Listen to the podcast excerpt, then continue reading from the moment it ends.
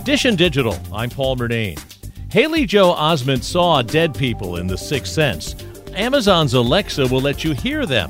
They're working on a feature that would allow the virtual assistant to mimic someone's voice even after they've died. While AI can't eliminate that pain of loss, it can definitely make their memories last. At a recent conference, Alexa's Senior Vice President and Head Scientist Rohit Prasad played a video of how this would work. Alexa, can Grandma finish reading me The Wizard of Oz? Okay.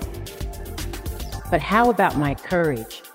Asked the lion anxiously. Artificial intelligence allows Alexa to mimic someone's voice after less than a minute of a provided recording. No word yet on a rollout of this new and slightly creepy feature. Edition Digital, I'm Paul Murnane. And there's more at WCBS880.com/Edition Digital.